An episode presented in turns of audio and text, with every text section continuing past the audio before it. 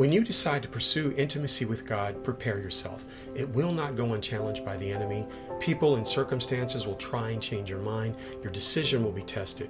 But don't let that stop you. I found in my own life that such distractions quickly lose steam and influence if you're serious about pursuing a close relationship with God.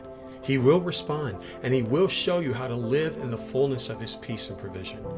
Religion has failed to teach us that the release of kingdom power and authority in our lives is in direct proportion to the level of intimacy with God that we achieve. In fact, religion has failed to teach us about kingdom power and authority at all.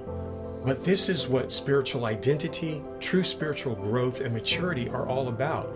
This is why you want to pursue God. Every real relationship begins with a commitment, and intimacy with God is no different. There's nothing required other than a sincere desire to do so, but you will need to be honest about it and commit to the pursuit.